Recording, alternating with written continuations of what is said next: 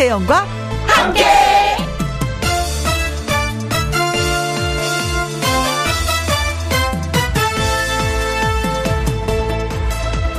오늘의 제목, 질문이 칭찬이 되는 법.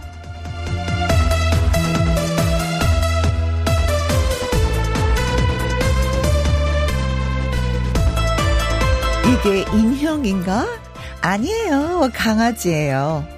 어머나, 천사 같아요. 아이, 무슨 말씀을요, 사람이에요. 아닌 줄 알면서도 물어볼 때가 있습니다. 그건 정답을 몰라서가 아니고요, 그 정도로 괜찮다, 칭찬입니다. 아닌 줄 알면서 요리사예요? 물어보면 그만큼 맛있다는 칭찬이고요. 아닌 줄 알면서 혹시 명품? 하고 물어보면 옷 잘 입는다는 얘기입니다. 기왕이면 그렇게 해요. 듣기 좋게. 김혜영과 함께 출발합니다. KBS 2라디오 매일 오후 2시부터 4시까지 누구랑 함께? 김혜영과 함께. 8월 1일이 되었습니다. 8월달도 어떻게 잘 보낼까요? 8월 1일 월요일 첫 곡은 주현미 김수찬의 사랑만 해도 모자라 첫 곡으로 띄워드렸습니다. 1733님, 칭찬은 고래도 춤추게 한다는 말. 칭찬은 언제 들어도 젊어지게 해주는 것 같아요. 우리 서로에게 표현하면서 살아요. 하트 하트 하트. 혜영 언니 언제 봐도 이뻐요. 하트 하트 하트. 서로 표현하며 살아야 하면서 바로 표현을 해주셨는데, 그래요. 칭찬은 젊어지게 하는 것 같습니다. 그래서 제가 오늘 조금 더 지금 바로 젊어졌습니다. 1733님 덕분에 고마워요. 안유미님, 김희영과 함께 들어와 보니까 멋진 사람 둘이 있네요. 그냥 기분 좋게 만드는 사람들이에요. 기분 좋으라고 하는 말 아니라 진실요 하셨습니다. 그래요, 우리 진실을 얘기했어요. 자, 왜 기분 좋아지는 사람들이라는 표현을 하셨는지 잠시 후에 알려드릴게요. 조혜숙님, 혜영씨 덕분에 시작부터 신나는 노래에 저절로 흥이 나는 월요일입니다. 친구 소개로 오늘부터 1일입니다. 앞으로도 자주 올게요. 아주 혜숙 씨는 좋은 친구를 주셨습니다. 이런 고급 정보를 서로 나눈다는 건 진짜 찐 아니면 아니 되는 거거든요. 네. 김영희, 네. KBS에서 그 라디오 하고 있어. 라는 소리, 네. 더 많이 또 혜수님도 홍보해 주시기 바라겠습니다. 자, 주위에 진짜 환하게 빛이 나는데, 8월의 첫날, 월요일 1부는요, 아주 특별한 초대석으로 이분을 모셨습니다. 그 주인공은 도전을 멈추지 않는 트롯계의 전설, 가수 설운도 씨입니다. 와! 와! 설운도 씨에게 보내는 환영 질문 문자, 지금부터 마구 보내주세요. 김혜영과 함께 참여하시는 방법은요, 문자샵 1061 50원의 이용료가 있고요, 긴글은 100원, 모바일콩은 무료가 되겠습니다. 그리고 문자 주신 분들, 네, 고맙고 감사한 마음에 미숫가루 쿠폰 보내드립니다. 저희는 잠시 광고 듣고 와서 아주 특별한 초대석 시작합니다. 누구랑 함께, 누구랑 함께, 우리 모두 다 함께, 김혜영과 함께 함께 들어요. 얼렁 들어와 하트 먹어. 김혜영과 함께.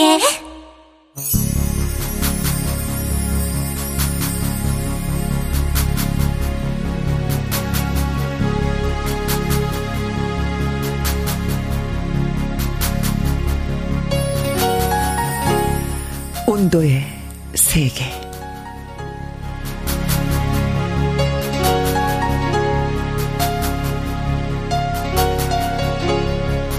이 사람의 노래에는 이런 것들이 있습니다.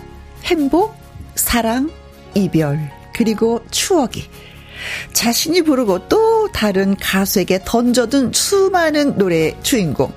4차원 세계보다 더 비밀스럽고 독특한 그의 세계, 온도의 세계. 지금 펼쳐보자.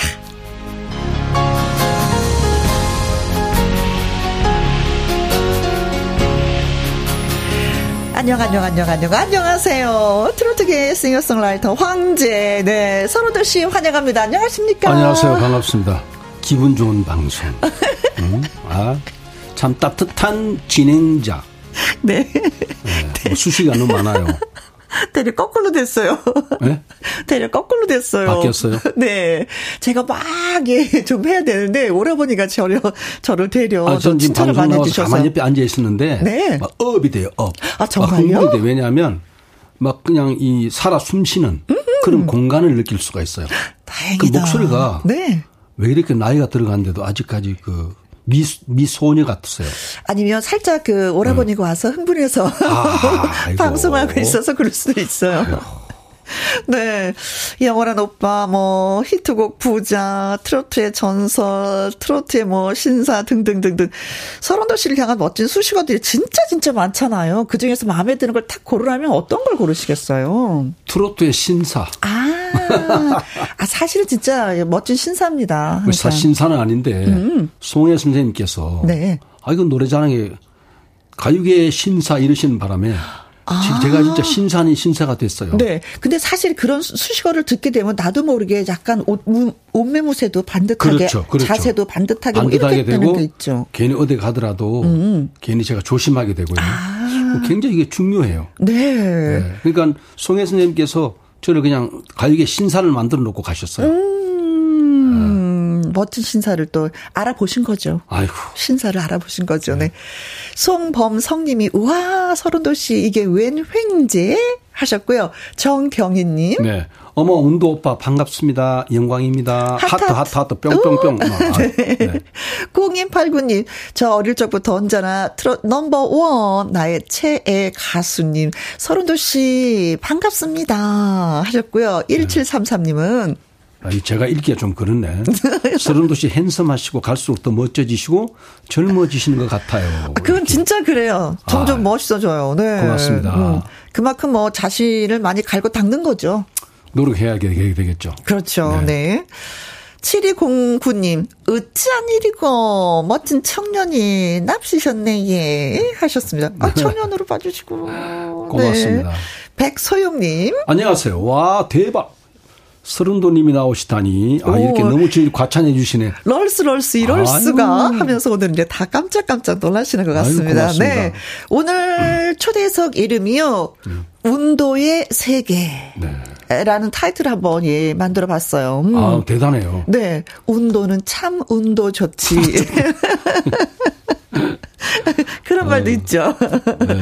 자, 저희가 운도의 세계라고 지어봤는데 그 이유는 아이들처럼 계속해서 세계관이 형성되고 확정된다는 그런 느낌이기 때문에 저희가 운도의 세계라고 타이틀을 지어봤는데 마음에 드셨으면 좋겠어요. 아, 우리 작가님께서 아주 제 마음에 쏙쏙 들게 이렇게 또 글을 써주셨네. 네. 감사합니다. 아유. 너튜브에도 그런 거 있죠. 운도 노래자랑이라는 코너. 그렇죠? 네네. 진짜 많은 분들이 보시더라고요. 저희는 뭐 물론 그 요즘 유튜브가 또 대세긴 대세잖아요. 네. 물론 많은 분들이 하고 계시지만 저희는 뭐 이렇게 작은 소박한 건데 숨어있는 실력자들을 발굴하기 위한 그렇죠. 예, 그런 순수한 방송이에요.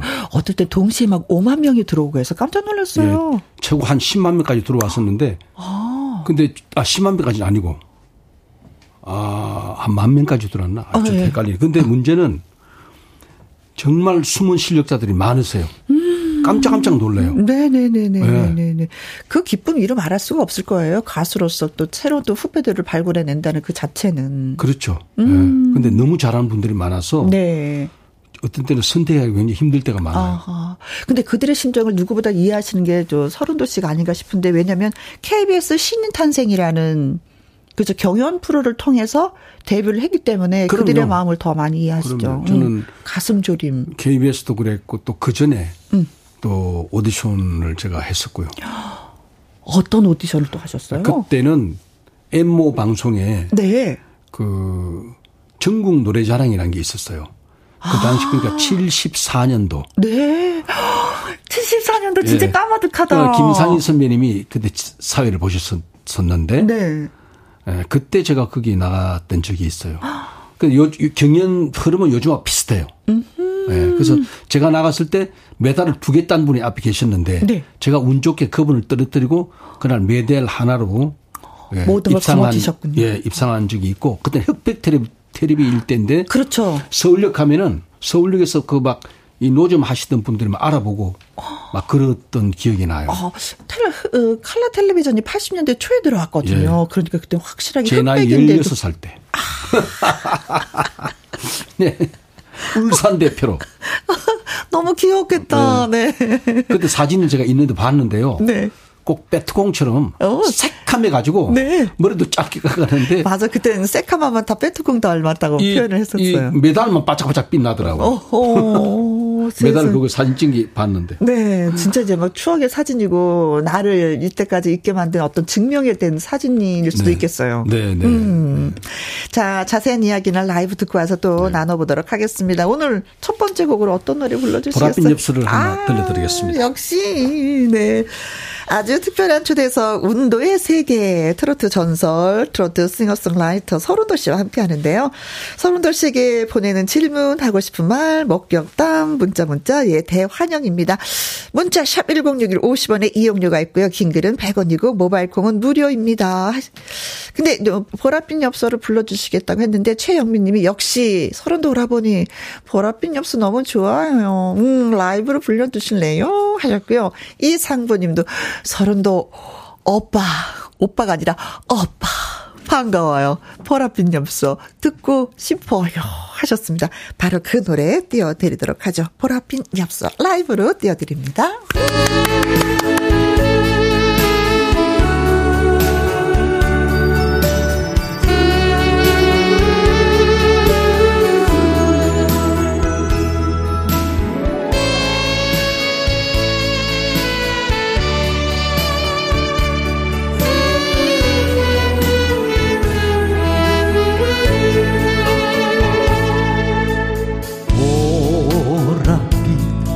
엽서에 실려온 향기는 당신의 눈물인가 이별의 마음인가 한숨 속에 묻힌 사연 지워보려 해도 떠나버린 당신 마음 붙잡을 수 없네. 오늘도 가버린 당신의 생각에 눈물로 써내려간 얼룩진 일기장에 다시 보던 그대 모습 기다리는 사연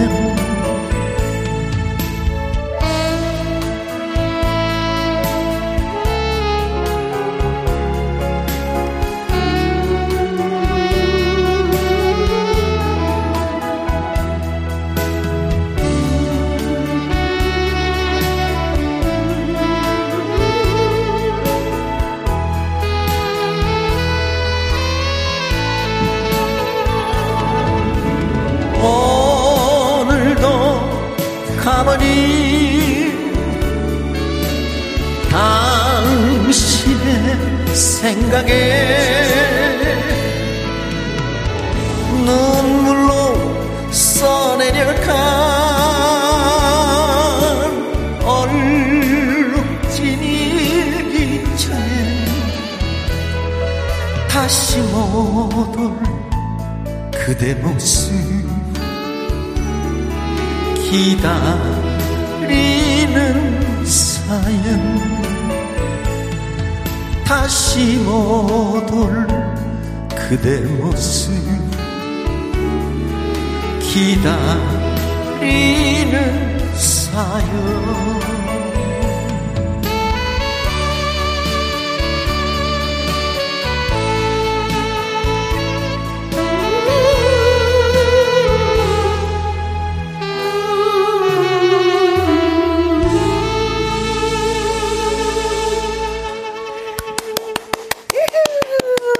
나영님 라이브하는 모습 너무 멋있으세요 하셨습니다. 보이는 라디오로 지금 보고 계시는 것 같아요. 최나영님이.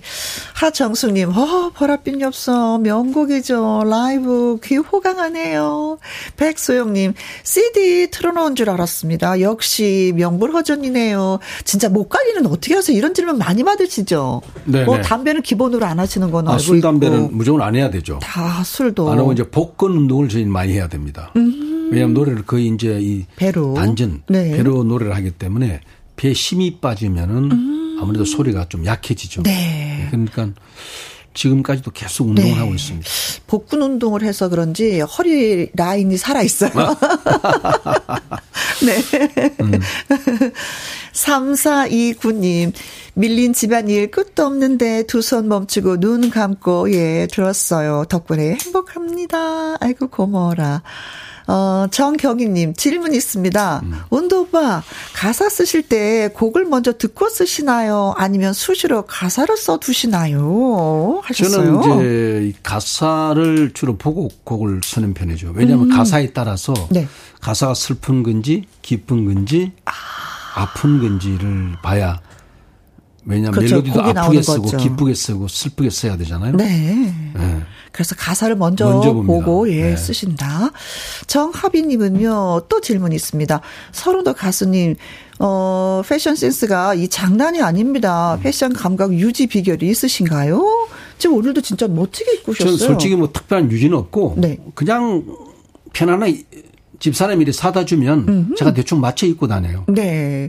아내 되시는 분이 패션 디자이너세요. 그렇죠. 네. 그래서 항상 이렇게 정장 입어도 아내의 그 손길이 다 뭐 아무래도 스며든. 그 또 손길이 좀 미치겠죠. 네. 네. 왜냐하면 돈을 벌어다 주니까. 아니 근데 센스 없으면 진짜 돈이 어무로 많아도 이 나한테 맞는 옷을 고른다는 게 참 어려운 거거든요. 특히 저 같은 경우는 피부가 감기 때문에 네. 이 의상 선택하는 게 쉽지가 않아요. 네, 잘못 입어버리면 네. 묘한 그런 또 모습이 풍기기 때문에 네. 색깔 선택도 굉장히 중요하고 네. 요즘에 진짜 운동 많이 하셨나 봐요. 턱선이 막 살아있어요. 네, 새까맣죠. 아니 새카맣다는 게 아니라 턱선이 살아있어요? 예, 살아있어요. 아유, 예민하시네. 아니 진짜 나이가 들면 턱이 두둑해지는 게 느껴지잖아요. 네. 근데 역시 오라버니는 열심히 운동을 하고 계시는 것 같습니다. 고맙습니다. 자, 보랏빛 엽서 저희가 노래를 불렀었는데 경연 프로 할 때 임영욱 씨가 불렀었잖아요. 네네, 근데 네네. 그 전에 다른 사람이 또 이 노래를 욕심을 냈다고 하더라고요. 이 노래가 이제 사실은 정형외과 박사님이 주신 가사로. 맞아요. 제가 그냥 미안한 이야기인데, 가사가 너무 아름답고 해서 그냥 그 순간의 어떤 감정으로 곡을 썼어요. 그래서 음악 넣어서 그냥 수록에 놨는데, 네. 이게 사람들 입으로, 이런 노래교실 같은데, 네. 이렇게 많이 불려졌어요. 네. 그런데 또 이게 히트가 된다는 건 쉽지가 않아요. 굉장히 시간이 많이 걸렸어요. 맞습니다. 이제 그러다가 결과적으로 이제 임영웅 후배가 이 노래를 결정타를 날리게 불러준 거죠. 야, 그래서 네. 다시 생명이 불어넣어져서. 불어넣어졌죠. 네네네. 진짜 이제 빅히트된. 그렇죠. 그렇죠. 참 이 가요가 이 느린 노래가 네. 이렇게 빅히트가 된다는 게 쉽지가 않아요. 그럼 몇 년 만에 이렇게 빛을 본 거예요? 20년 만에. 20년 만에. 그래 네. 좋은 노래든 언제든지 이렇게 빛을 발한다는 걸 다시 한번 또 느끼게 됐어요. 맞아. 그치? 이 가요는 추억스러워야 되고 우리 가슴에 이 한 곳에 이렇게 묻혀 있는 아름다운 어떤 스토리 같아야 돼요. 그래야 언제 들어도 네. 그걸 꺼내서 네. 들어볼 수 이렇게 내 마음을 열 수가 있잖아요. 근데 20년 된 노래인데 오늘 당장 방금 만든 노래처럼 아주 세세하게 우리 가슴에 파고 들어요. 이 노래는. 네, 네. 네. 감사합니다. 두 분이 너무 잘 만드셨어요. 고맙습니다. 네. 제가 어릴 적에 여학생들한테 인기가 좀 있었어요. 학교 다닐 때. 그 당시에 삼각관계 여인들을 생각하면서 그 러브레터를 제가 주고받고 그것도 우리 어릴 적만 해도요. 이 여자한테 학생들한테 말을 못 붙여서 네. 편지를 쓰고 네. 집 입구에 담장 있잖아요. 그런데 꽂아 두든지. 이런 멀리 보고도 말을 못 했었어요. 그렇죠. 그때는. 네. 그렇죠. 그래서 작사 작곡 하시는 분들은 많은 경험이 있어야지 되는 것 같아. 네. 우리 그러니까 살아있는 어떤 우리 삶의 일부분이니까. 네. 네. 자 그럼 여기서 잠깐. 설운도시에 대한 깜짝 퀴즈를 여러분께 드리도록 하겠습니다. 예. 문자 주시면, 예. 채택되신 분들한테 저희가 선물을 마구마구 쏩니다. 작곡을 정식으로 배운 적이 없던 설운도 씨가 수천 곡의 노래를 듣고 어느 날 귀가 빵 하고 뛰면서 처음 작곡한 노래가 있습니다. 이 노래는 과연 무엇일까요? 하는 것이 오늘의 퀴즈입니다. 1번 얘기해 주세요. 네. 잃어버린 30년. 이 노래도 진짜 뭐 눈물을 흘리면서 들었던 노래예요. 이 노래는 뭐 눈물 흘릴 정도가 아니고 대한민국 국민이 다 울었죠. 그렇죠. 네, 그렇죠. 네. 네. 네. 2번. 나침반. 종로로 갈까요? 따라란 딴. 네. 네. 종로로 갈까요? 술꾼들이 가장 좋아했던 노래. 네. 미하리로 갈까요? 따라란. 청량리로 갈까요? 예, 노래. 어디 가서 한 잔을 꺾을까? 네. 갈팡질팡. 그리고 3번. 별빛 같은 나의 사랑아. 이거 임영욱 씨가 네. 또 예, 불러서 히트를 쳤죠. 4번. 사랑이 이런 건가요? 제가 좋아하는 노래. 사랑이 이런 건가요? 진짜 이 노래 처음 나와서 제가 네. 아침 프로에 부를 때. 네, 아침마당에서 부르셨죠. 진짜 우리 김혜영 씨 이 노래를 좋아하셨어요. 네. 그래서 나는, 여인의 신금을 울린다는 거는 이 분명히 뭔가 비전이 있겠다. 네. 그 역시 또 제가 됐어요. 그러지 않았어요. 이 노래 진짜 뜰 거예요. 엄청 뜰 거예요. 네, 그랬는데 맞아요. 진짜 뜨고 말았습니다. 네. 설운도 씨가 처음으로 작곡한 노래는 무엇일까요? 잃어버린 30년, 나침반, 별빛 같은 나의 사랑아, 사랑이 이런 건가요? 근데 힌트를 약간 좀 드리면 네. 방황을 할 때 네, 좀 이렇게 뭔가 이렇게 잡아주는 느낌이죠. 네. 이거는 그렇죠. 우리 가요는 술꾼들이 좋아해야 돼요. 네. 네. 자, 퀴즈 문자 보내주실 곳은요. 샵 1061 50원에 이용료가 있고요. 긴 글은 100원이고 모바일 콩은 무료가 되겠습니다. 추첨을 통해서 10분에게 드릴 선물은 아이스크림 쿠폰이 되겠습니다. 퀴즈 문자 받는 동안 노래 한 곡 들으려고 하는데 퀴즈 정답이기도 한 노래입니다. 예, 잘 들어보시기 바라겠어요. 제목은 말씀을 드릴 수가 없네요. 설운도의 노래 너무 잘 들었습니다. 네, 정답이 숨어 있었던 노래였는데요. 수천 곡의 노래를 듣고 어느 날 귀가 탁 트이면서 처음 작곡한 노래는 무엇일까요?가 오늘의 설운도 씨에 대한 첫 번째 퀴즈였었는데요. 살펴볼까요? 콩으로 3177님. 89번이죠. 반은 반인데요. 반. 불고기 100반. 먹고 싶다. 네? 식사는 하셨어요? 안 묻어요. 네. 네, 불고기 백반이라고 예, 저희를 웃겨주셨고요. 버스 정류장님은요. 네, 330번 구절판. 네, 팔은 판인데 구절판. 네. 네. 박건희님. 100번이지요. 반인데요. 반만. 꽃사랑 반. 네. 우리 딸내미 유치원 반 이름입니다. 하면서, 예, 문자 주셨습니다. 9599님. 네, 2번 나침반. 네. 휴가 갔다 오면서 차 안에서 운도 오빠 노래 들어요. 오? 목소리가 살아있으세요. 네, 살아있네. 감사합니다. 네, 살아있습니다. 2727님, 술꾼 우리 신랑이 엄청 좋아하는 노래네요. 2번 나침반.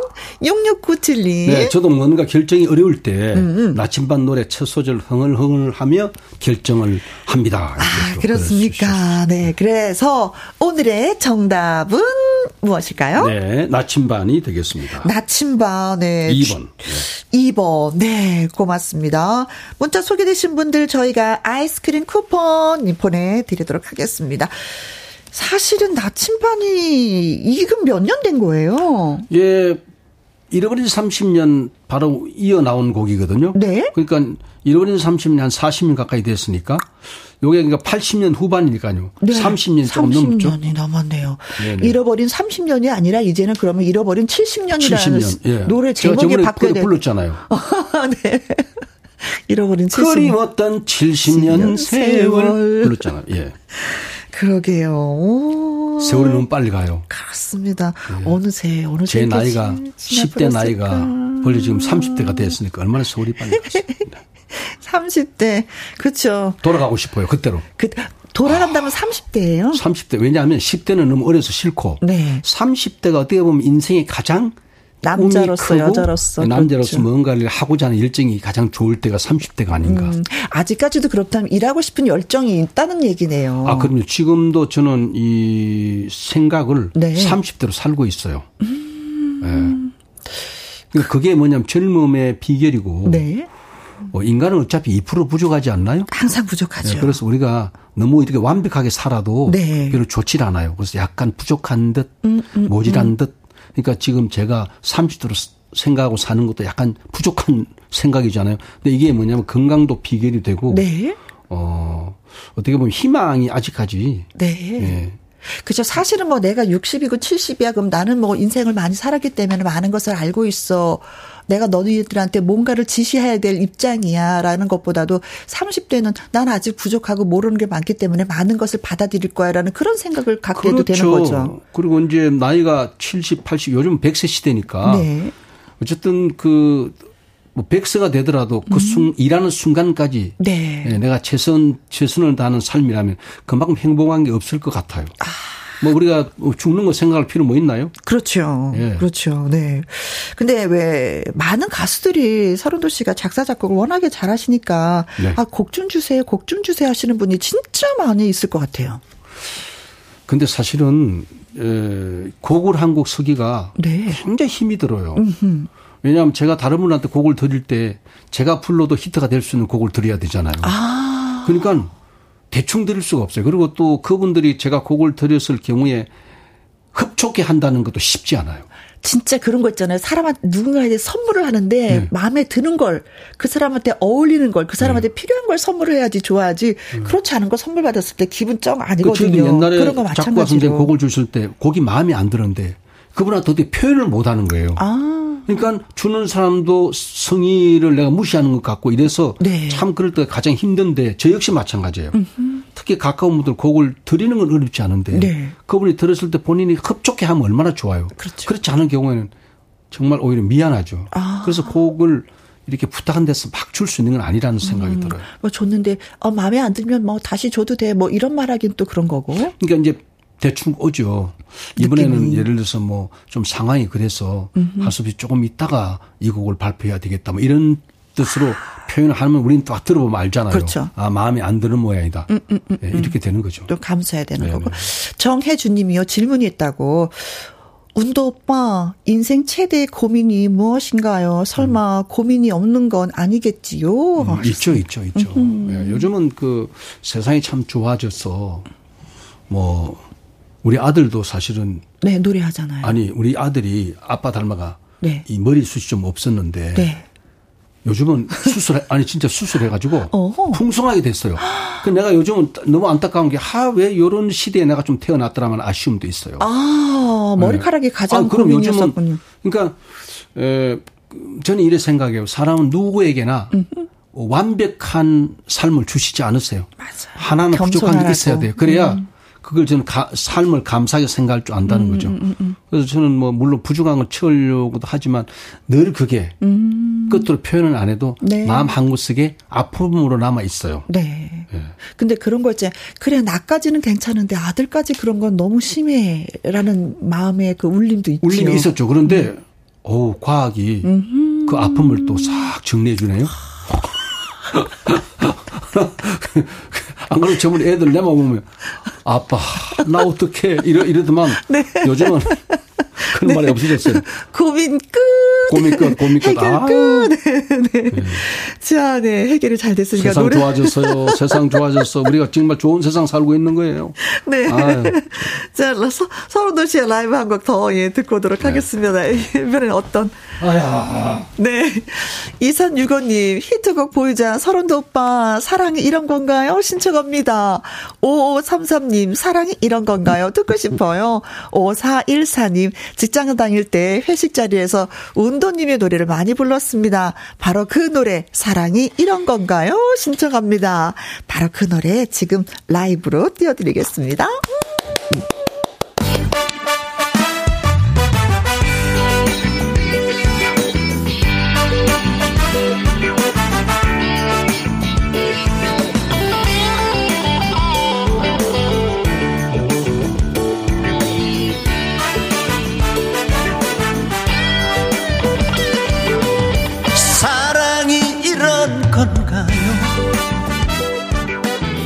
가슴이 떨려오네요. 나 그대 생각하면은 자꾸만 가슴이 뛰네요. 어쩌다 이렇게 멋진 그대를 만나게 됐는지 아무리 생각해도 난 행운의 남자인가봐. 나 이제 하루하루가 그대 있어 너무 행복해. 그 깊은 사랑에 빠져 도대체 알 수가 없어. 사랑이 이런 건가요? 가슴이 떨려오네요. 나 그대 생각하면은 자꾸만 가슴이 뛰네요.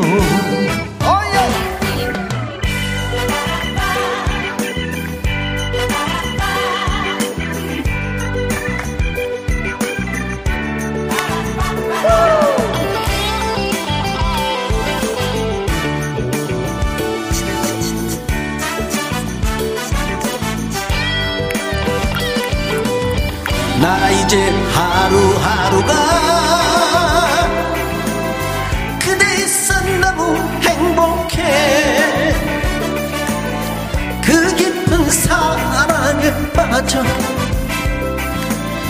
도대체 헤맬 수가 없어. 사랑이 이런 건가요? 가슴이 떨려오네요. 나 그대 생각하면 자꾸만 가슴이 뛰네요. 나 그대 생각하면 자꾸만 가슴이 뛰네요.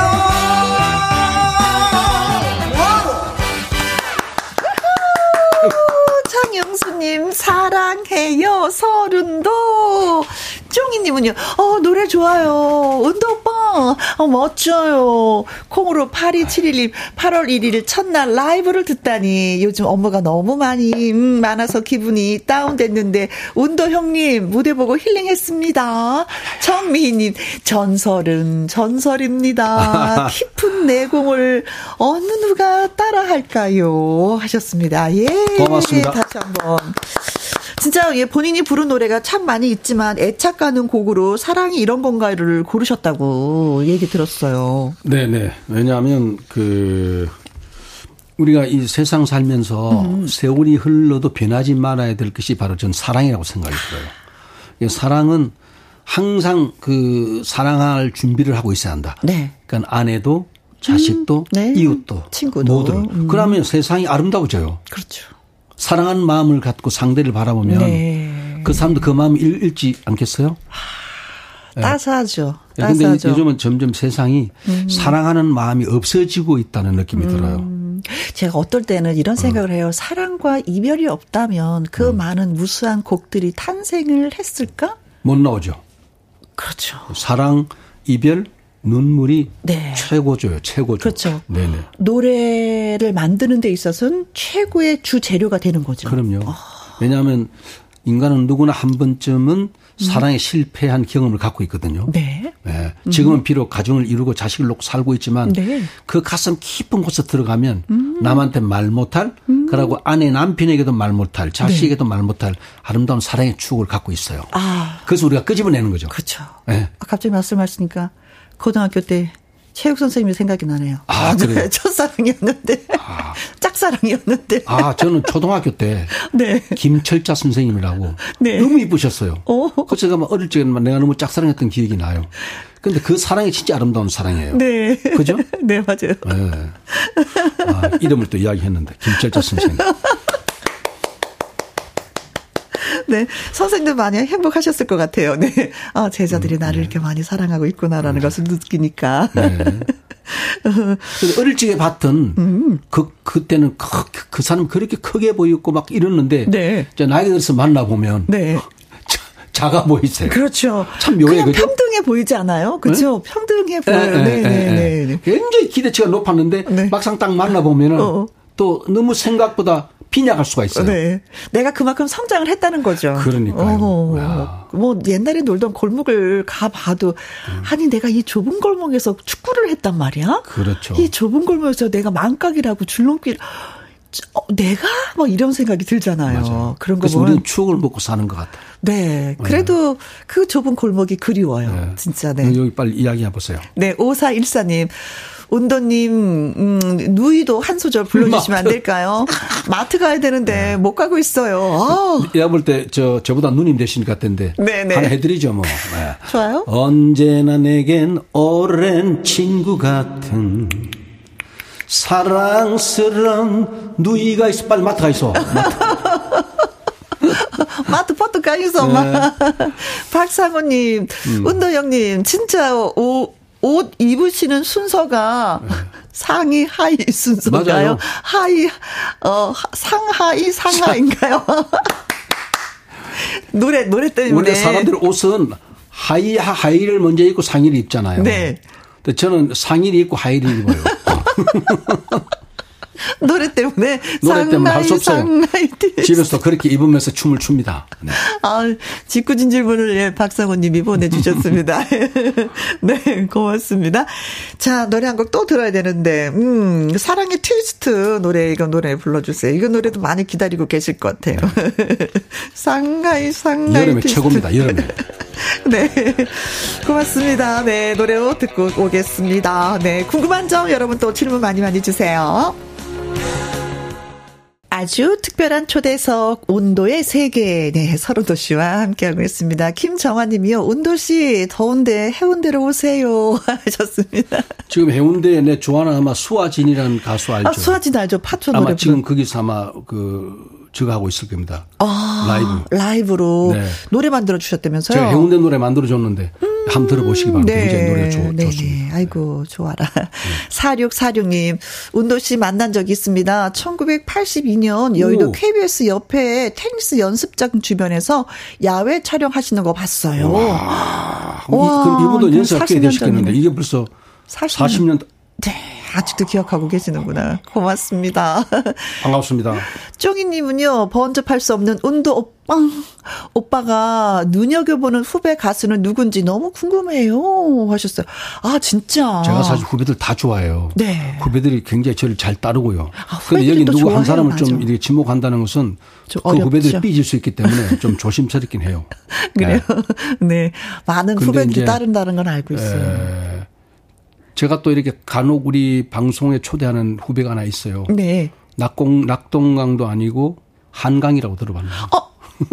김희영과 함께 예 격주로 와서 같이 네. 코너하는 가수. 한강이 후배가 좀 착한 것 같고. 아, 선해요. 내가 인상도 부리부리하고 정직해요. 네. 네. 그래서 이제 또 만나 방송해보니까 또 대화를 해보니까 착해요.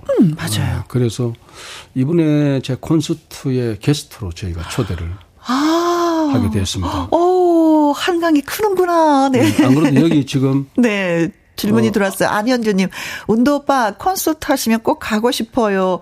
3일 이사님, 예, 콘서트 예정은 없으신지요? 하고 두 분이 같은 질문을 보내오셨는데 네.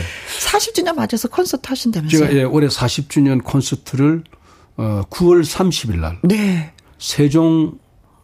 세종문화회관 아시죠? 네, 알죠. 세종문화회관에서 지금 공연을 할 계획입니다. 그거 잘 공연장 안 빌려주는데 예, 오라버니여서 불러주는구나. 네.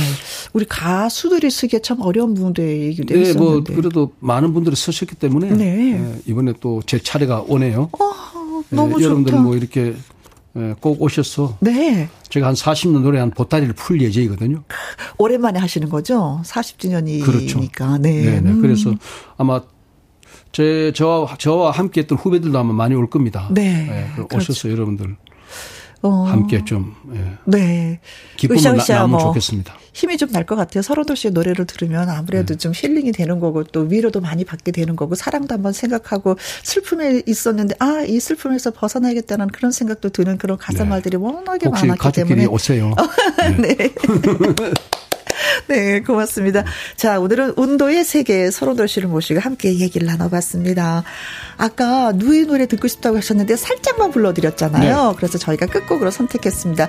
완곡 예 들어보시기 바라겠습니다. 설운도 씨의 누이 보내드리면서 바이바이 해요. 네, 고맙습니다. 고맙습니다. 네. 건강하세요, 여러분. 코로나 폭염 조심하세요. 네. 사랑합니다. 저는 잠시 후 나태주 씨와 다시 오도록 하겠습니다.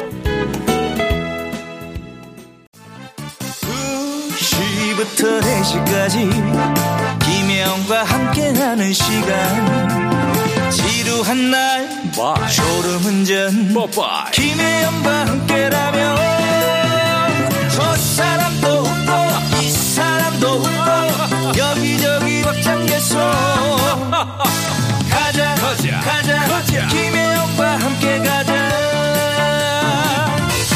오두시 김혜영과 함께 KBS 1라디오 김혜영과 함께 2부 시작했습니다. 박솔진님, 드디어 입사 5년 만에 회사 막내 생활 탈출합니다. 신입 직원이 오랜만에 들어오는데요. 제가 왜 이렇게 설레는지요. 오면 멘토 역할도 해주고 정말 잘 대해주어야겠어요 하셨습니다. 5년 동안 그래도 좀 힘드셨나 보다. 신입. 이분 참 좋으시겠어요. 회사 취직을 해서도 좋고 박솔지 같은 선배도 있어서 좋고 그렇죠. 그래요. 두 분 으쌰으쌰 잘 뭉쳐서 회사도 좀 잘 되고 또 두 분의 우정도 쌓아가길 바라겠습니다. 1113님 여기는 구미입니다. 우리 회사 직원들이 다 휴가 가고 저 혼자 남아서 김희영과 함께 듣고 있습니다. 진짜 7말 8초 이때 진짜 휴가를 많이 떠나시잖아요. 아침 일찍 병원 갈 일이 있어서 병원을 찾았는데 병원마다 다 문을 닫았더라고요. 휴가요 하면서 글을 남겨놓으셨던데. 그래요. 1113님 라디오 들으면서 으쌰으쌰 해봐요. 전현주님 동생이 떡볶이 매장을 개업했어요. 코로나 여파로 우여곡절 끝에 문을 열게 되었는데 동생 가게가 대박이 났으면 좋겠습니다 하셨어요. 대박이 나기 위해서는 어떻게 해야 되나. 일단 뭐 맛도 줘야 되고 서비스도 줘야 되고 깔끔해야지 되고 여러 가지 두루두루 잘 갖춰야지만 되는데 아무튼 떡볶이 매장 개업한 거 진심으로 축하드리고요. 현주 씨와 같은 생각으로 동생 가게가 저도 대박이 났으면 좋겠습니다. 자, 문자 주신 분들 커피와 조각 케이크 쿠폰 보내드리면서 노래도 띄워드릴게요. 3429님의 신청곡 엄정화의 포이즌 예, 들려드리면서 노래 듣고 와서 나태주 씨와 월요 로맨스 극장 문 엽니다.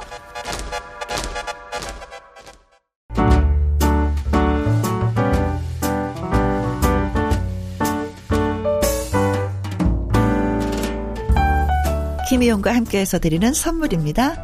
편안한 구두 바이네르에서 구두 교환권, 발효 건강 전문 기업 이든 네이처에서 발효 홍삼 세트, 주식회사 한빛 코리아에서 아이래쉬 매직 톨래쉬, 건강한 기업 HM에서 장 건강식품 속 편한 하루, 청소이사 전문 영국 크린에서 필터 샤워기, 이너 뷰티 브랜드 올린 아이비에서 이너 뷰티 피부 면역 유산균, 에브리바디 엑센 코리아에서 에디슨 무드 램프, 브루투스 스피커, 기능성 보관용기 데비마이어에서 그린백과 그린박스, 욕실 문화를 선도하는 때르미오에서 때술술 때장갑과 비누, 연구중심기업 찬찬이에서 탈모엔 구해줘 소사, 여성 갱년기엔 휴바이오 더 아름퀸에서 갱년기 영양제, 하남 동네 복국에서 밀키트 복요리 3점 세트, 콜드브루 공법 가마보이차에서 액상 보이차 세트, 중년의 활력수한 트레서피에서 옥타코사놀 함유 건강기능식품, 정수기 생수 수돗물 안심 워터톡에서 가정용 수질 측정기, 가평 명지산 카라반 글램핑에서 카라반 글램핑 이용권, 산삼순백에서 지리산 산양산삼 순 100% 건강식품, 메디컬 전문 원바이오젠에서 메디솝 메디컬 풋크림, 블라인드의 모든 것 월드 블라인드에서 교환권, 그리고 여러분이 문자로 받으실 커피, 치킨, 피자 교환권 등등의 선물 더 보내드립니다.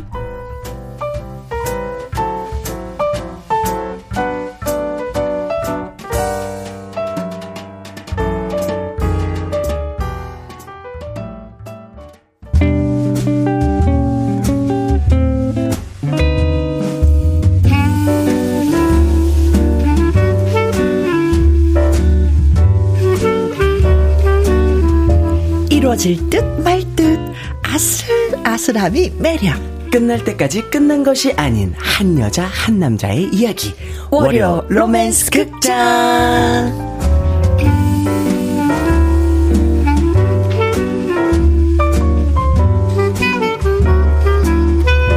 마성의 연기를 선보이는 로맨스 극장의 로맨틱한 태주 롤로테 가수 나태주 씨 환영합니다. 안녕하세요. 반갑습니다. 쉬지 않고 달려가는 인생 열차 나태주 왔습니다. 예, 반갑습니다. 이제 혼자 오신 게 아니라 네. 팬을 몰고 오셨네요. 아, 많은 분들을. 네, 반갑습니다. 예, 함께 해주셔서 고마워요. 네, 아이고 예, 생방송 스튜디오 밖에 또 많은 분들이 예, 와주셨습니다. 고맙습니다. 텐데, 감사합니다. 네, 네. 최영민님이요. 태주 씨 반가워요. 휴가는 다녀오셨나요? 하고 휴가? 네. 저희한테 휴가가 따로 없죠. 네. 아직은 지금 네. 바삐 움직일 때죠. 일할 네. 때죠. 네, 그래요. 휴가 못 다녔다고 합니다. 시원한 스튜디오에서 일하는 이 자체가 그냥 휴가일 수도 이게 있어요. 휴가죠. 박미용님, 태주 씨 휴가는 부산 광안리로 오세요. 우리 집 무료 숙박입니다. 오, 예. 숙박값 비싼데 감사합니다. 네, 요즘 성수기 때는 많이 예, 비싼데 그래도. 마음으로 무료 숙박, 어휴, 고맙고 감사해요. 강성아님, 제 지인이 나태주 씨 실제로 보고 너무 잘생겼다고 팬이 됐대요. 오셨습니다. 아, 잘생겼는데. 진짜 잘생겼는데. 나의 태권매님. 태주 오빠 주먹 쥐고 네? 엄지랑 검지를 맞대고 네? 살짝 벌려보세요. 아, 그것은 바로 손가락 핫도. 그거 저한테 준 거 맞죠? 받으세요. 핫뚜. 네, 받으세요. 본인만 받으세요. 나의 태권맨님. 네. 1312님. 속보입니다. 네. 경주 최씨 장녀. 오늘도 태주, 나태주 미모의 설렘. 경주 최씨 장녀시군요. 1312님이. 장녀분이시구나. 이거. 네, 그래서, 뭐예요. 그래서. 그냥 알려만 준 거 아닙니까? 나의 존재감을 드러내기 위해서. 네. 경주 오면 꼭 찾아보거라. 네, 장가갈 때 장녀도 괜찮나요? 이런 느낌인 것 같은데요. 네. 이야, 감사합니다. 좋습니다. 네. 환영 문자 받으니까 기분이 좋아집니다. 네. 네. 라이브 한 곡 듣고 와서 우리 또 시작을 해보도록 하죠. 좋아요. 네. 또 제가 좋아하는 동생 또 남승민 군이 네. 욜로라는 신곡을 냈어요. 났어요. 제가 또 불러줘야겠죠. 네. 네. 이 시간에서 한번 노래 부른 적이 있었거든요. 아, 그래요? 네. 나야나님, 태주씨 라이브 들으려고 귀 열어놓고 있습니다. 오늘은 어떤 라이브로 귀를 녹여줄지 기대 만땅입니다. 콩으로 9013님, 일은 잠시 접어두고 태주씨와 함께 신나게 놀아보아요. 와! 놀자 하셨습니다. 자, 욜로 예, 이 순간 많이 즐겨주시기 바라겠습니다. 나태주 씨의 라이브 갑니다. 뷰. 우후. 욜로.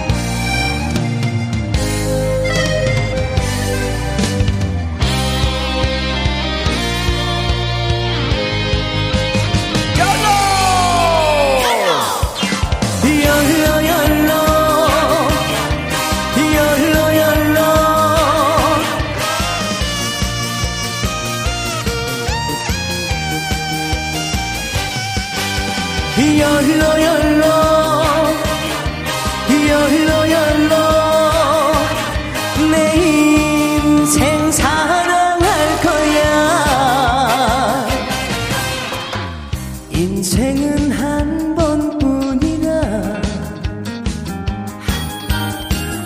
오늘을 미루지 마라. 인생길 구비구비 눈부신 날에 늦기 전에 우리 욜로 해볼까. 마음의 보약 먹고 힘을 내자. 이쯤 설탕을 뿌려 고달픈 세상살이 오늘 하루는 나비처럼 월월 떠나자.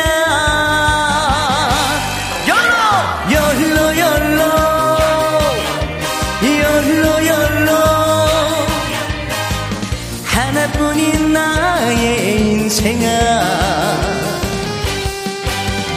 열로 열로 열로 열로 내 인생 사랑할 거야. 얼씨구나 좋다. 왼쪽으로 돌고 내 인생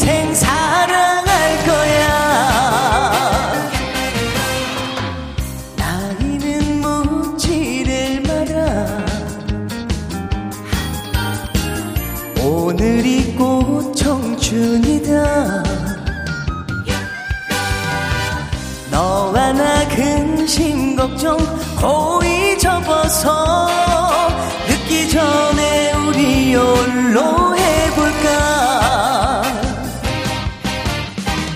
마음의 보약 먹고 힘을 내자. 쓴 인생 설탕을 뿌려 고달픈 세상살이 오늘 하루는 나비처럼 월월 떠나자.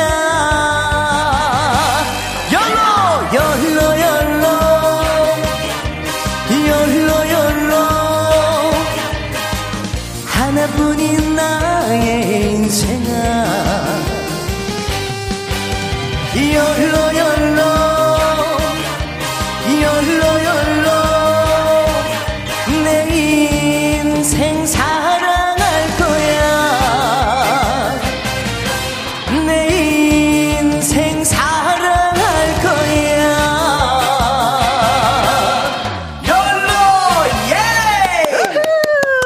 예! 지수키님 태주씨 열로열로 찰떡입니다. 윤선영씨 태주오빠 열로열로 와봐요. 아, 열로 와봐요. 네.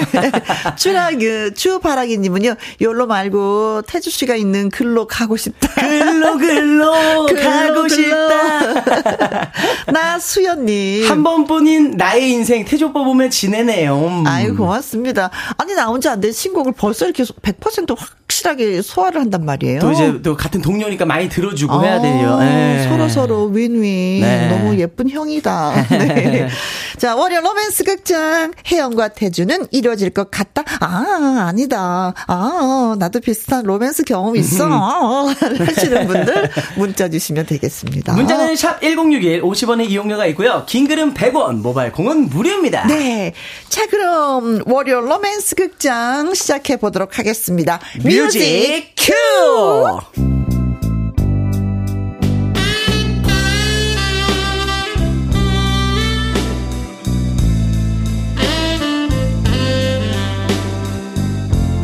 월요 로맨스 극장 제목 그때는 틀렸고 지금은 맞을까?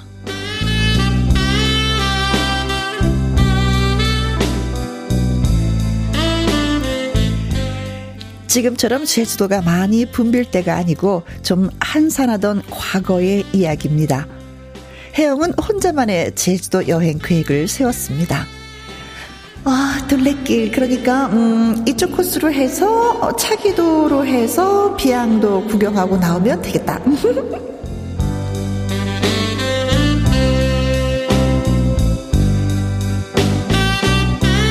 혜영은 꽤 오랜 기간 공을 들여 제주 여행 계획을 세웠고 그 상세한 계획을 SNS에 올리기도 했습니다. 그때 마침 역시 나 홀로 제주 여행 계획을 세우던 태주가 그것을 발견합니다. 어디 보자. 제주도 여행? 이렇게 가면 되겠다. 야, 이분 대단하네. 둘레길로 해서 차기도 거쳐서 비양도까지. 이야, 대단한데. 나도 그렇게 여행 계획을 짜야겠다.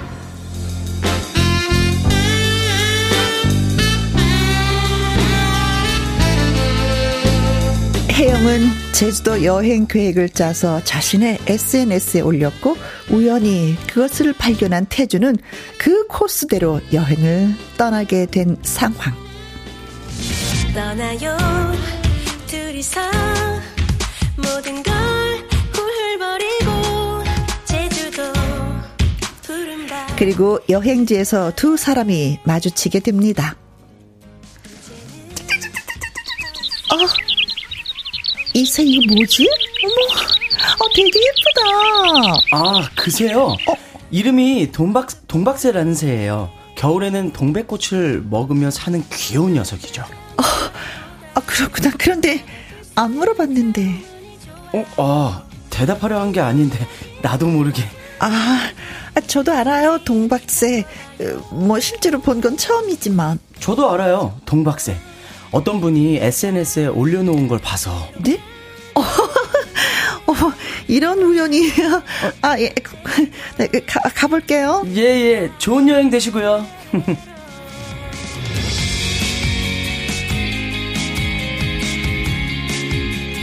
하며 헤어졌지만 혜영은 황당했습니다. 저 사람 뭐지? 동박새? 그거 내가 SNS에 올려놓았던 건데. 그런데 동박새를 아는 저 남자, 누굴까?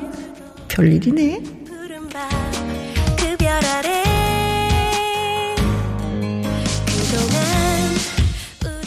태주도 우연히 만난 혜영이 궁금하긴 마찬가지. 내가 다른 사람 SNS에서 본 내용 갖고 잘난 체를 하다니, 민망하네. 그나저나 그 여성분이 궁금하다. 누구길래 나하고 관심사가 같은 걸까? 속삭임이 좋아요.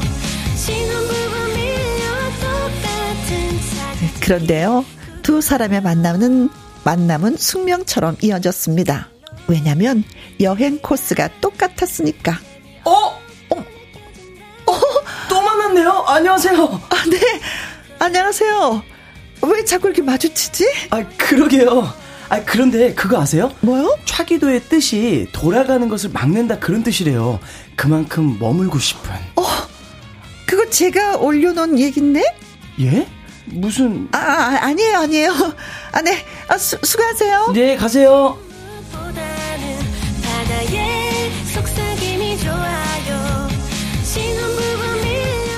거기까지는 뭐 그러려니 했습니다. 이번에는 비양도라는 섬에서 또 만난 두 사람. 이거 정말 우연의 일치치고는. 혹시 저를 따라다니세요? 아니에요. 저는 SNS 어떤 분이 올려둔 여행 계획을 보고 그냥 너무 귀찮아서. SNS 어디서 봤는데요? 이거 여행 블로그. 혹시 종이 비행기님이세요? 네. 제가 종이 비행기. 그럼 저를 보고 그대로 하신 거예요? 예. 코스가 너무 좋아서. 푸른 밤 그 별 아래. 드디어 오해가 풀리는 순간. 그렇게 된 거구나. 네. 어쨌든 저의 여행 계획을 채택해줘서 정말 고마워요. 저도 감사해요. 그런데 여행 혼자 다니세요? 아니요, 이번에는 혼자 왔어요. 다음에는 여자친구랑 오려고요. 여자친구가 있었구나.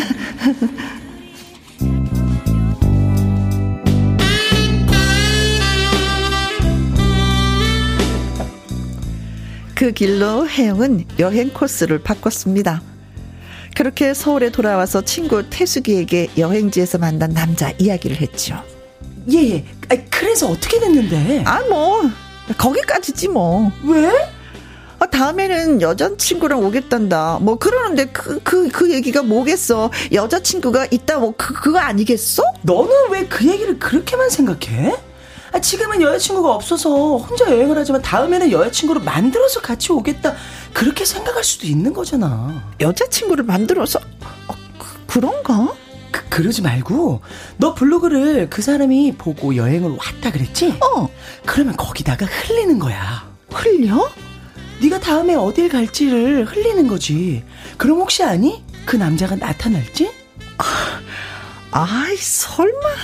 아이, 안 갈 거면 내가 갈게. 너는 그냥 흘리기만 해. 아이 집에. 아, 뭔 소리 하는 거야 지금.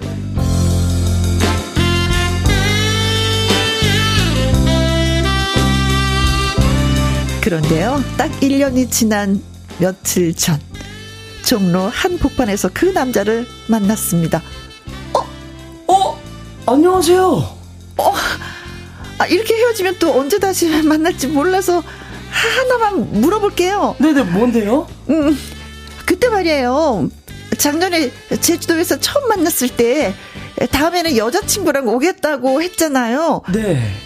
그때 여자친구 있었어요?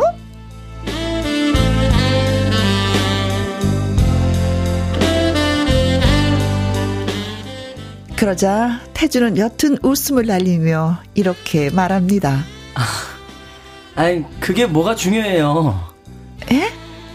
지금 다시 제주도에 가고 싶은 여자친구가 누군지가 중요하죠. 그때는 그때고 지금은 지금이니까.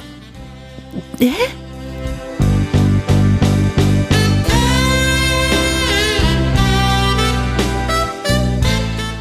뜻모를 이야기만 남기고 그 남자는 사라졌습니다. 혜영은 그 남자의 속내가 궁금합니다. 아니, 그게 무슨 말일까? 궁금해. 그 사람 속마음이 도대체 뭐지? 나도 궁금한데 어쨌든 너는 아닌 것 같아 다행이다. 내가 아닌 것 같다고? 그래, 너였으면 그렇게 그냥 갔겠냐? 너 블로그도 아는 사람이 딱 거기까지야. 아유, 아깝다. 아까워. 나라면 모를까, 너는 안 되겠다.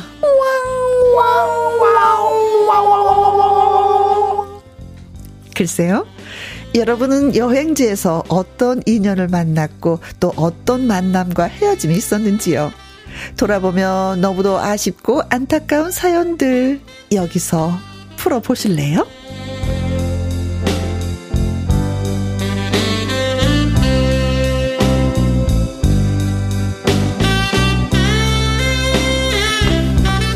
어떻게 보면 진짜 만나려면 만날 수가 있겠네요. 헤어져도. 그렇죠. 맞아요. 어떻게든 우연의 만남이 계속적으로 있었잖아요. 예. 근데 꼭 다시 한번 만나더라. 우리 이거 월요 로맨스 극장에서는. 네네. 그러니까요. 꼭 다시. 야, 그대로 끝나지 않아요. 한 번은 무조건 만나요. 종로에서 만났네. 그 사람 많은 곳에서. 맞아요. 한복판에서. 네. 이번에는 뭐 태숙이가 많은 정보를 좀 주는 것 같아. 네. 좀 얘기다운 얘기를 좀 나눴어요. 그렇죠. 네, 맞아요. 정보를 뭐 흘려라. 그렇죠. 네. 그때는 애인이 없었지만 누군가 만나며 같이 가고 싶을 것이다. 그렇지. 그때 네가 좀 더 밀어붙였었는데 안 했다. 뭐 이런 얘기들. 태숙이 달라졌어요. 점점 성장하고 있음. 네, 네. 자, 여러분들은 어떻게 얘기를 들으셨는지요? 네. 주바라기님은요, 제주도 가서 태주 만난 거, 제주도 좋다. 또, 제주로 또, 네. 네, 라임을. 제주도인데, 제주가 좋다고. 네. 윤선영님. 태주 오빠 새소리 잘 내네요. 한 번 더? 아, 근데 이게 살짝 쥐 같아가지고, 아까 내다가. 안 되네요, 또. 까마귀 소리. 진짜 이런 소리 나요. 송혜진님, 오늘 태주씨 너무 적극적이다. 적응 안 되네, 우리 태주. 적극적이면 뭐해. 혜영이 버리고 떠나갔는데, 중간에서도 그렇죠. 우연하게 만났으면 차 한 잔이라도 해야 되는데. 네. 윤슬기님. 태주 완전 선수네. 근데 선수치고는 그죠? 자꾸 흘리고만 다녀. 네. 혜영이가 더, 아슬아슬, 5885님, 태주야. 혜영이와의 만남은 우연이 아니요. 꽉 잡어. 아, 그래, 혜영은 계속해서 나 좀 잡아줘. 네. 나 잡아봐라. 나 하죠. 잡아봐라 하는데 네. 태주는 그냥 가네. 네. 3745님. 월요 로맨스 극장에 태숙이 없었으면 어쩔. 이야기를 좀 더 풀어야 되는데 풀지를 못해. 태숙이가 항상 그 궁금증을 풀어줘. 네. 네. 자, 또, 혹시 알아요? 혜영과 태주가 또 고속도로 휴게소에서 만날지? 어머. 네. 김자훈의 노래 듣습니다. 네. 고속도로 로망스. 여러분의 의견 많이 많이 주세요. 보내주세요. 네. 월요 로맨스 극장 가수 나태주 씨와 함께합니다. 여행지에서 인연을 만나신 경험이 있으신 분들, 또 우연히 반복되어서 연인으로 이어지신 분들, 네, 경험담을 털어놔 주세요. 네. 문자샵 1061로 50원에 이용료가 있고요. 긴글은 100원이고 모바일콩은 무료가 되겠습니다. 1110님 15년 전 사귄 남자와 헤어지고 부산으로 나홀로 여행을 갔는데요. 해운대에서 그 남자를 또 만났어요. 그 친구도 저랑 이별하고 여행 왔다고 하더라고요. 또 만나야지, 다시 만나야지. 그렇죠? 야, 아니 근데 15년을 사귀고 헤어진 건데. 네. 아니 근데 같은 장소로 그 시간에 거기에 있었어. 그렇죠. 그 사람이. 그럼 다시 만나야 돼요. 제가 봤을 때는. 네. 근데 밑에 유유유유 한 거 보니까 아니신가 봐. 다시 만나진 않았나 봐. 야, 이런 인연이 있는데. 아유. 그렇지.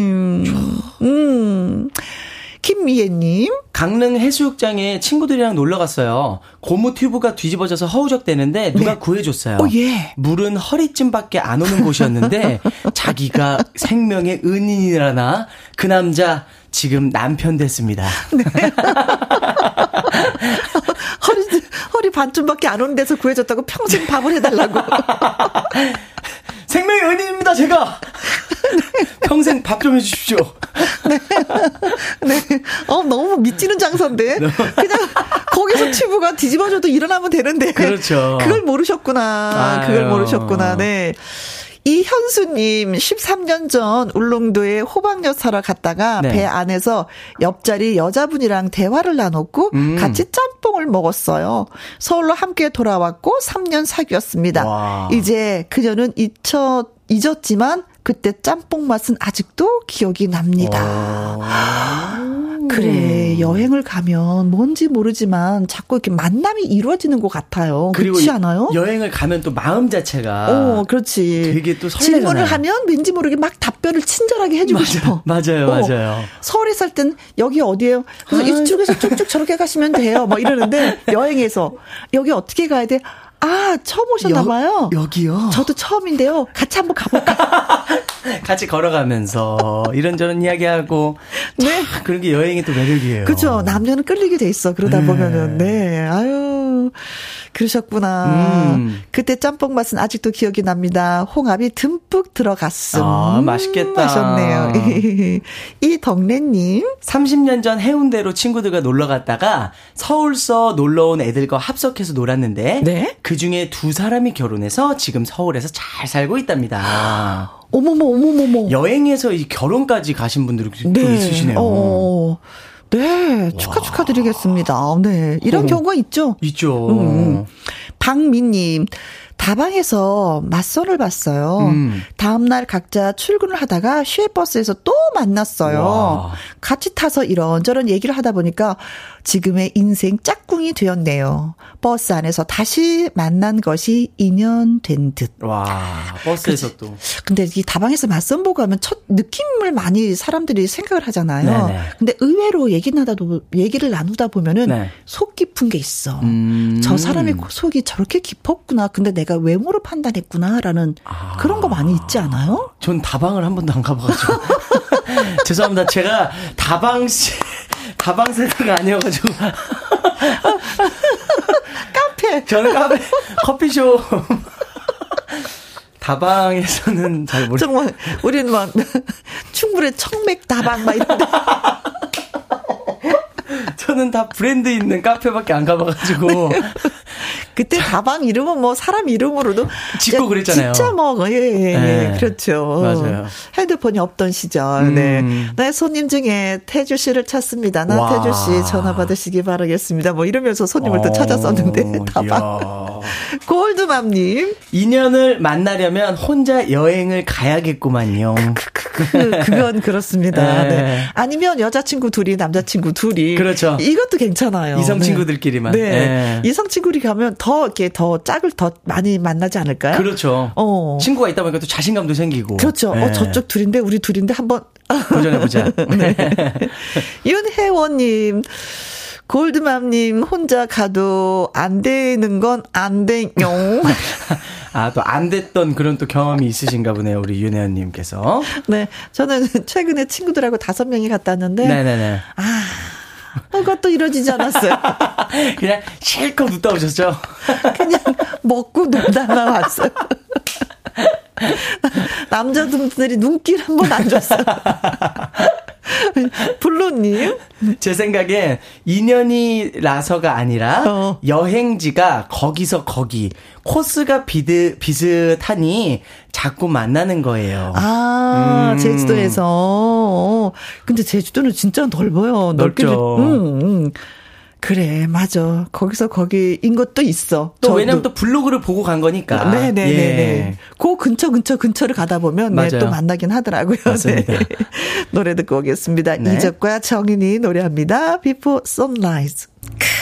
노래 잘 들었습니다. 월요 로맨스 극장. 나는 김혜영. 저는 나태주. 네, 그렇습니다. 콩으로 3983님. 저도 사연 같은 경험 너무너무 해보고 싶었는데 왜 헤어지지를 못하고 한 사람만 만나서 결혼을 했는지. 그래도 남편 없이 못 사니까 다음 생에 꼭 여행 가서 새로운 사람도 많이 만나봐야 되겠죠. 나는 약간 기분을 이해할 것 같아. 와, 반전이다, 이거는 진짜. 네. 와. 그래. 그냥 진짜 뭐 한 사람 딱 연애해서 한 사람하고 딱 결혼하는, 아, 이거 진짜, 예, 재미는 없어. 장영수님. 저도 제주도 여행 갔는데, 네? 자기가 제주도민이라고 맛집을 안다면 자꾸 소개해준다 했던 남자가 있었어요. 그래서요. 어떻게 된 거예요? 어? 근데 유를 이렇게 쓴 거 보니까. 그러니까 마지막에 유밖에 안 왔어요. 마음에 안 드셨나? 아니면 마음에 들었는데 그게 아니 해결이 어떻게 돼야 돼? 저희도 뜨끔 난감한 그냥 있었어요 이건가? 나도 그런 거 있었는데. 귀여우시죠 그러면? 그렇죠. 네, 공감을 해주신 거잖아요. 네. 다른 사람이 막 연애 얘기할 때 네. 나도 옛날에 연애했었는데 뭐 이런 기분. 맞아요. 장영수님 나도 그 정도는 있었는데. 김계월님. 20여 년 전 친구들이랑 밤기차 타고 속초에 도착. 네. 오징어회와 광어 우럭회를 떠서 숙소에서 만나게 먹은 기억밖에 네. 괜찮은 친구들이 하나도 없었나 봐요. 주변에 괜찮은 네. 친구들이 하나도 없었대요. 네. 20년 전에, 네. 다시 한번 가보시기 바라겠습니다. 네. 세월은 흘렀지만 또 네. 누군지 알아요. 말을 걸어줄 사람이 있을지. 김은경님은요, 한 번은 우연, 네? 2번은 필연이요. 태주야, 잘 생각해. 그래, 종로에서 만났을 때 차 한잔을 해야지 기본이 되었었는데. 그쵸. 혜영과, 그쵸, 태주가. 맞아. SNS 보고 한 번 더 다시 도전! 네. 윤슬기님, 태주가 마음에 있었으면 연락처 교환했겠죠. 인연이 아닌 그저 우연인 걸로 생각하고, 혜영아, 혜영이가 마음을 접어야 할 듯. 아이고, 우리 또 혜영이 어깨가 많이 내려갔어요. 혜영이, 날씨 더운데 더 더워졌어. 축 처지지 마, 혜영. 처졌어. 네. 윤선영님. 추측합니다. 마지막엔 결국 태주랑 태숙이랑 이어질 듯. 아이고, 또 마지막에 또 이렇게 태숙이도 같이. 네. 찬조 출연 감사합니다. 네. 태숙이가 이제 혜영이한테 들어가는 거죠. SNS에 들어가서 찾아내는 거지, 태주를. 맞아요. 그러면서 하는 거지. 어머, 나도 태자 돌림인데. 태주씨도 태자 돌림? 야, 이름으로 처음. 태숙이는 그럴 것 같아요. 그렇죠. 네. 우리 오빠도 태주로 지으려고 했었어요. 근데 아버지가, 네, 태주구로 지으라고 해서 태주구로 했어요. 아, 그래서 받침이 다 기억자군요. 네. 태주. 네. 아이고, 고맙습니다. 네. 오늘 문자 참여해주신 분들 가운데 추첨을 통해서 팥빙수 쿠폰 10분에게 보내드리도록 하겠습니다. 네. 네. 나태주 씨의 노래 살까요? 들으면서 우리 또 인사해야 될 시간이 돌아왔네요. 네, 이번 주는 많이 덥다고 합니다. 여러분 더위 피해서 냉방병 걸리지 말고 김혜영과 함께 행복한 한 주를 또 만들어가요. 화이팅! 화이팅! 고맙습니다. 감사합니다. 네, 살까요? 에일리의 첫눈처럼 너에게 가겠다. 듣고 왔습니다. 1265님 사랑하는 남편 진호와 함께 김영과 함께를 듣고 있습니다. 3박 4일의 휴가를 보내고 태안에서 대구로 내려가는 길인데요. 항상 좋은 곳에 데려가줘서 남편에게 너무 고맙다고 전해주세요 하셨습니다. 이렇게 되면 늘 믿고 따르게 되죠. 그렇죠. 좋은 곳에서 또 휴가를 보내고 가시는 중이구나. 알콩달콩 예쁘게 사시기 바라겠습니다. 오늘 끝곡은요. 최종현님의 신청곡 조용필의 바운스를 준비했습니다. 자, 이 노래 들으면서 저는 이만 물러가고 내일 오후 2시에 다시 또 이 자리 지켜드리도록 하겠습니다. 항상 고마운 게 뭐냐면 저는 늘 이 자리에 그냥 있을 뿐인데 여러분들이 항상 찾아오셔서 함께 해주시는 그게 얼마나 고마운지 모르겠습니다. 네, 이 자리 끝까지 지키도록 하겠습니다. 자, 지금까지 누구랑 함께 김희영과 함께.